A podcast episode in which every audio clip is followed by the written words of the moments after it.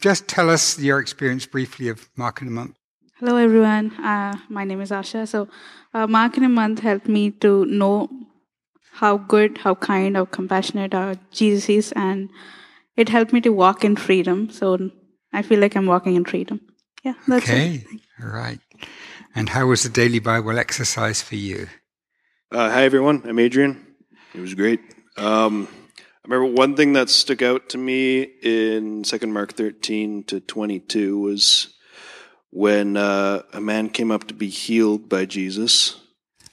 And where did I put it down here?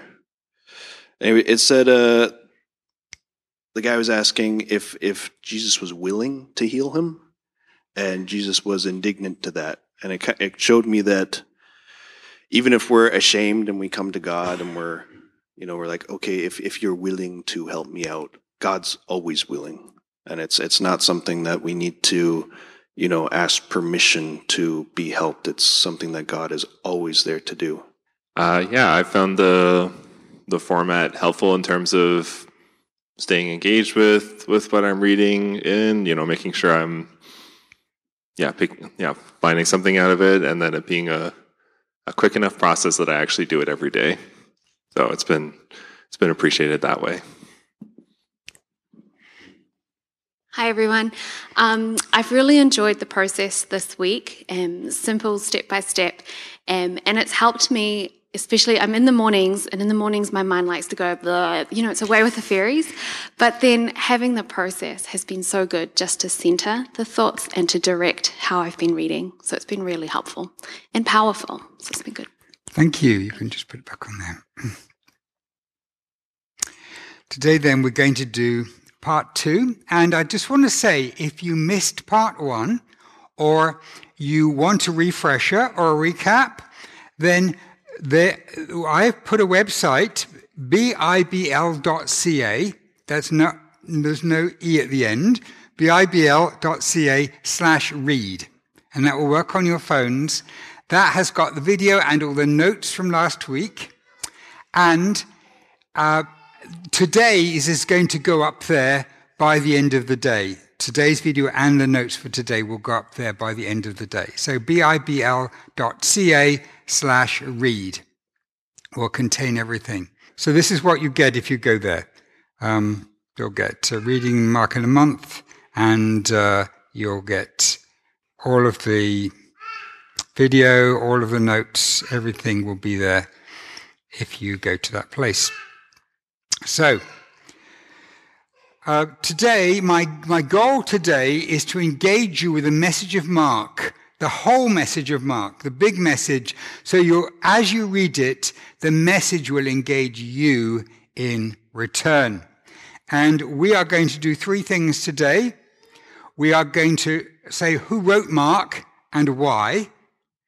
And then we're going to look at the shape of Mark, how it all fits together. And that's going to be the main core of what we're looking at now, because I think this is going to be really helpful as you're reading through to see how what you're reading fits into the big thing. And then we get end by looking at a passage we've read that we read last week, Mark 2, 13 through 22. And I'll show you what I got as I read that passage. so, who wrote Mark and why? Can anybody guess who wrote it? Mark did, yes. so actually, that's not quite right. Mark right might have actually written it down, but do you know who most people think actually talked to Mark and told him what to write down? Because Mark wasn't there. Mark wasn't one of the disciples. Mark is describing eyewitness accounts, but he wasn't there. So do you know who's, who's, uh, it, most, most scholars think it was? Peter. That's right. Peter.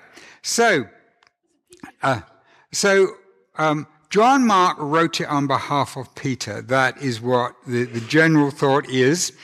And there's widespread evidence uh, in early church writings that this was the case. We call that external evidence. But also, if you look at the internal evidence, in other words, you look at it and say, does this is the kind of thing that, that Mark would have written? Peter, Peter would have written, then yeah, actually, because um, he doesn't omit any things that reflect badly on himself and plays down some things that look good on himself. And he, like he's very, very honest in it. And it's all the things that he would have seen being there. Now, that's the who question. The next question is where and why. And it's usually thought that it was written in Rome for Gentiles. Uh, there are, there are uh, some re- good reasons for this, and this would have been before Paul got there, because Paul arrived and there was a church there already, and he wrote the book of Romans to the church that was there already. So this would have been early on. Why do we think that it was written to Gentiles? Well, it doesn't assume you know the Old Testament. It's so different to Matthew, who's quoting all the time, this was said in this verse. Mark doesn't assume you know that. So Mark is much more of an, uh, it's, it's Gentile friendly. Um, also, uh, it's, it's really short, it's fast paced, it's, it's there, it, it's, a, it's a, a good evangelistic book for the Romans. And one of the things that it does is um, it highlights issues like positive things for Romans. When there were Roman centurions there, they're, they're spoken of in a positive way. Like this, and there are Jesus going to the Gentiles, various things make it clear that this is not Jesus' ministry, even then was not Jews only. And also, it's written, the first words are, this is the beginning of the good news. And so it's assumed that this is how it starts, but there's more coming and there's, there's, there's lots more. So um, it's thought then that this was a Gentile focused letter, and it gives that aspect of it and written in Rome to the Gentiles by Peter. And uh, so that, if we're going to look at um, uh, an overview of the book, the, the uh, ESV Study Bible's got a really good summary, and I'm going to just read this through because I think it's good. It's a call to discipleship. Following a person, not simply a code of conduct. It's about fellowship with Jesus at its very heart. Mark is about trusting him, about confessing him to others, about taking note of his conduct, following his teaching, being shaped by a relationship with him. And I think that, uh, that being prepared to face rejection is also part of this. So as you're reading through it and you're looking at how do I reflect on this passage, then you're probably seeing some of these things coming through, calling to you as response to the passage. So that is my answer to the question briefly, who wrote Mark and why? And now I'd like to move on to looking at the big story. and the key to understanding the book of Mark, I believe, is to notice the way he uses stories to mark the start and end of each section. He uses connecting stories. Each part starts with a section which has got a particular theme and ends with something that matches. Now, I'm just going to briefly uh, share with you this is your outline, your reading plan. And I've marked these the plan here uh, with the letter um, A, B, C, D, E. And if we have session A, we start with John the Baptist, ends with John the Baptist dying. Uh, so we can look through at, at section B, starts with feeding 5,000, ends with feeding 4,000. There's a matching story in each one. I'll come back to the, the, detail in a minute, but it's really neat to see how the five sections all begin and end with a matching story, and that story tends to set the theme for that section. So Mark uh, and, and Peter, writing with him, is very good at using story to bring this message across. Um, another advantage of you of noticing this theme is that we can see how in our passage how it relates to the theme as a whole. So that's each section. Now the most remarkable part of the way Mark as a whole is structured is that the big reveal, the big explosive news is not at the end, but it's in the middle. And the big news, as we'll see, is who Jesus is. That's revealed in the middle. And uh, that uh, that is that revelation is Mark 10:45. Even the Son of Man did not come to be served, but to serve and to give his life as a ransom for many. In other words, I, he came to die, and he explains that, and he came to rise again. And so that there is in the middle. And so I'm just going to give you now a snapshot of the of the big thing, and then we're going to go through in detail. So here are the sections, and this is, I'm build, it builds up from the, I've got the start at the bottom there. The kingdom is launched in power. And then B, we have greater miracles, challenging teaching. And then C, we have the big revelation, who Jesus is. This is the critical thing. Then D is we have replacing the temple. This would, we'll come to this in a minute. This would be interesting for the Romans uh, in Rome. And E, this man is the Son of God. And the final story is pulling it all together. So it starts with a bang, expands to greater level, the real Jesus, and then the kingdom extends beyond Israel because Jesus replaces the temple. And then a statement, this man is the Son of God, which is made by a Gentile. It's, it's the centurion who says that you know, a Roman makes that statement. Really cool. Um, so let's um, uh, let's look at the first section then. The first section begins right at the beginning with John the Baptist, doesn't it? And it ends with John the Baptist dying. It's it's beautifully bracketed together. I've called it the kingdom launched in power. It begins with John the Baptist and the first followers, then kingdom power and conflict, kingdom teaching, parable of the sower, the lamp, the mystery of growth, the mustard seed, four miracles, uh, culminates with raising the dead, and then the followers sent out and John dies. And so this is, I call this the kingdom launch with power. All of these notes are going to be up by the end of the day on, on bibl.ca slash read. um, so this is then the, the kingdom launched and John is there to start with, but by the end of it, it's just Jesus. Um, so it's it's uh, moving then into the second one. Two remarkable and almost identical miracles match the beginning and the end. He feeds 5,000 at the beginning, and then uh, he, he walks on water, declares all food clean, heals in a Gentile city, dramatic healing of a deaf man, and then feeds 4,000, but his disciples still do not understand.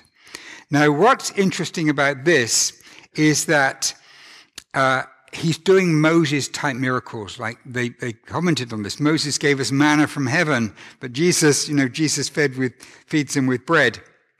And um, but he is redefining the teaching of Moses in this section, challenging teaching. he's, he's doing Moses' miracles, but redefining Moses, and then goes to a Gentile city. Like, hey, what's happening here?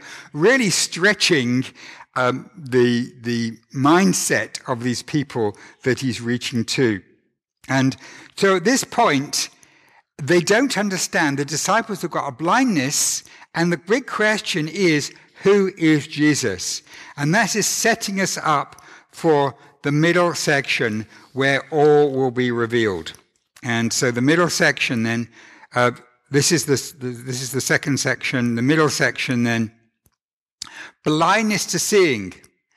There are two stories, only two times in Mark, that Jesus heals a blind person, and they mark out the beginning and the end of this book. And the whole section is about spiritual blindness. It goes into it with the disciples still don't get it. And it goes in, the blind man receives his sight. Peter sees that Jesus is the Messiah. The disciples see Jesus' glory, sell everything and follow Jesus. Jesus reveals three times he's going to die and rise again, but the disciples don't get it. Blind Bartimaeus receives his sight. And so this is, this is about do you see or do you not? And this is the revelation, the challenging revelation about blindness to seeing. And as I said, it's the middle section, but it's actually, it's the big, it's the one with the, the, the clearest revelation of who Jesus is, if you're willing to get it. So there we have it. Um, each section building on the previous one. Uh, then the as we move forward, then the end of Jesus' life begins to come into view, and as he walks into the temple, he's, he sees a fig tree with no fruit. And this is like a theme that goes through the idea of Israel doesn't have any fruit. He tells the parable of the vineyard that doesn't have fruit, which represents Israel. And then Jesus is the new cornerstone. There are two attempts to trap Jesus with words. He responds and then points out some good fruit that's happening. And then he says, the temple is going to be destroyed. And I am the temple, uh, he says, and he'll return one day. So stay alert. And so here then we have this idea um, that this physical temple is going. And this, of course, would be encouraging to the Gentiles living in Rome because they don't have to travel to Jerusalem to worship God because Jesus is the one who replaces the temple. And uh, his, his people are going to bring forth true fruit. And so there's, um, uh, and there's a strong uh, unity to this uh, with Jesus ending it by saying, the owner of the house will return. He doesn't just say, I'll return, the owner of the house. In other words, the temple, the people of God, who, of course, we know that we are the temple. Um, so, so, uh, there are then moving into, there we go, the last section, we have a climax of the, of the, um, the book in terms of clarity uh, but we have it bracketed by, by Jesus being anointed. So a woman comes to anoint Jesus, the Last Supper and betrayal, a prayer and betrayal in Gethsemane. Jesus is tried and Peter denies him. Jesus is tried by Pilate. Jesus is crucified and a centurion believes. So Peter's denied him. Uh, the Pilate, uh, uh, the, the Jewish leaders have been against him, but this centurion believes. And then women come to anoint Jesus, but he's already been raised from the dead. And uh, so it's just beautifully uh, using story to tell, to paint the picture of Jesus, using these stories that beautifully fit together. And the statement then that it ends with um, is actually like a question challenge. Who are you? Are you going to believe? Like Centurion believes, Peter doesn't. Like, where are you in this? And I think that the hanging question at the end of Mark is, what, what are you going, how are you going to respond to this Jesus? What do you think of this Jesus? Are you going to be like these Jews, Jews, or are you going to be like the centurion? And so, uh, to sum it up then, it's like a picture painted in stories beautifully painted with this purpose of deeply challenging us. Okay, so let's see what I did with Mark chapter 2 and verses 13 to 22. All right, seven steps. What's the first thing? Pray. So let's pray. Heavenly Father, we thank you for your word. We thank you for these words of life. We thank you for these words that we see Jesus and we can hear him and we can know him better. Thank you, God. Help us right now as we read this passage to hear your voice speak to us in Jesus' name. Amen. So we begin with prayer. Uh, read through today's passage prayerfully, asking God to help you understand as you read. You should always follow a plan of reading that takes you right through a book, starting each day where you left off the previous day. Never plan to read too much or there won't be time for meditation. 10 to 15 verses is usually ideal, depending on the kind of book. In the epistles, it may be less because there's so much content, but in narratives such as the Old Testament or the Gospels, it may be more. Try and find natural breaks in the book and stick to these and then write, uh, take out a notebook and write a title, a date, a passage, and a title at the top. So I'm going to just leave that and go back to our passage now. Um, so let's look then at uh, this, these verses. Jesus went out again beside the sea.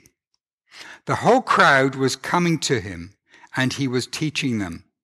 Then, passing by, he saw Levi, the son of Alphaeus, sitting at the tax office, and he said to him, Follow me. And he got up and followed him. While he was reclining at the table in Levi's house, many tax collectors and sinners were eating with Jesus and his disciples, for there were many who were following him. When the scribes, who were Pharisees, saw that he was eating with sinners and tax collectors, they asked the disciples, Why does he eat with tax collectors and sinners? Somebody asked me earlier, who were the Pharisees? The Pharisees were the one of the religious groups at that time, but they were the ones who were in charge mostly of the synagogues and the places of worship.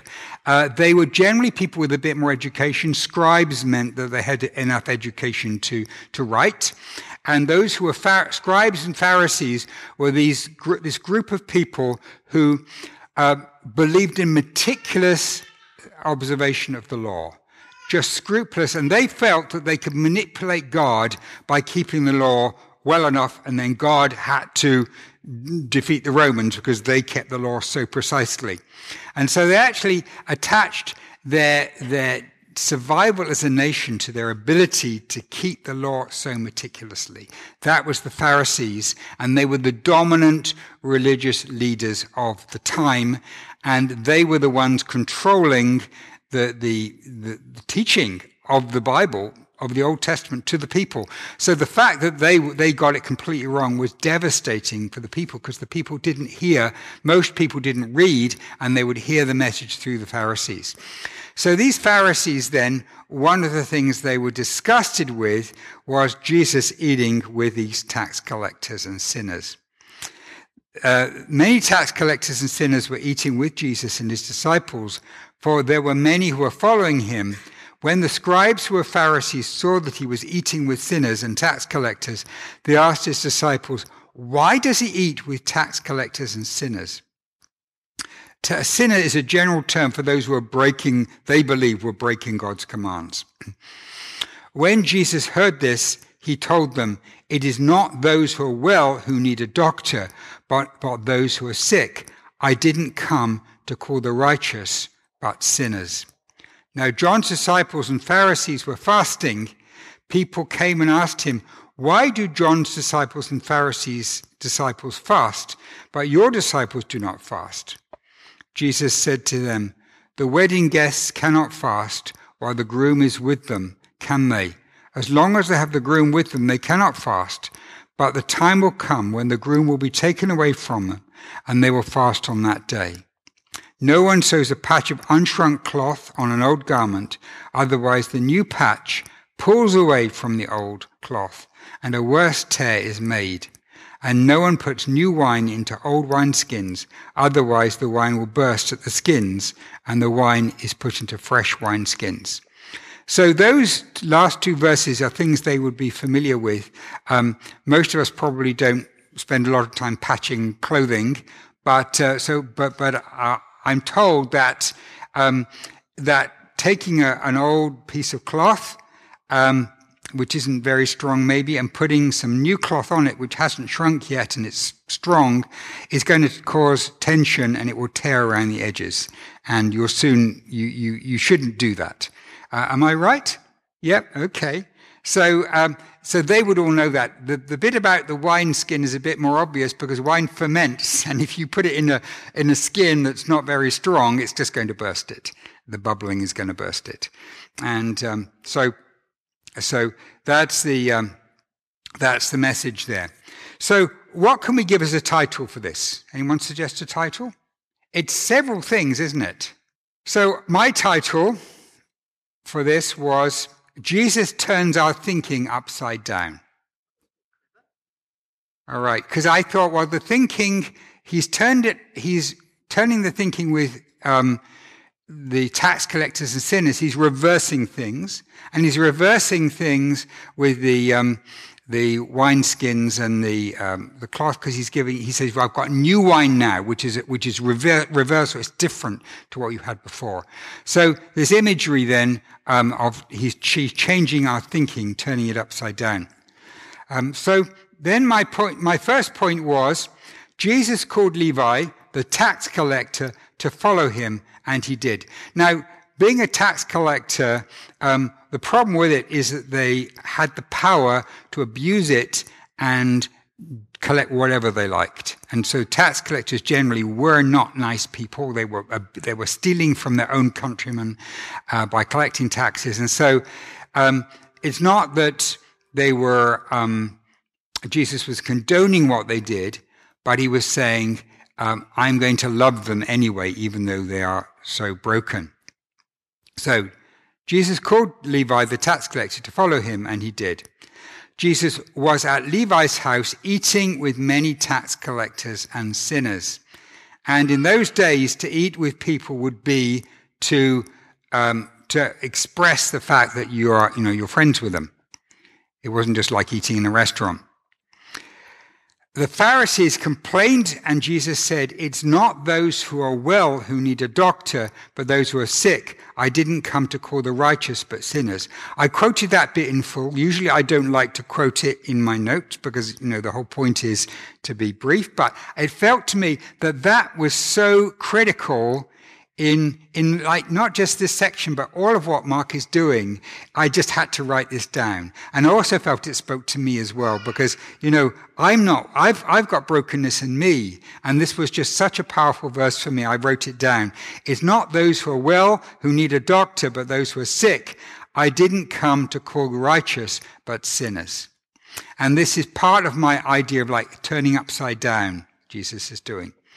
The next one I had people asked Jesus why his disciples didn't fast like John's.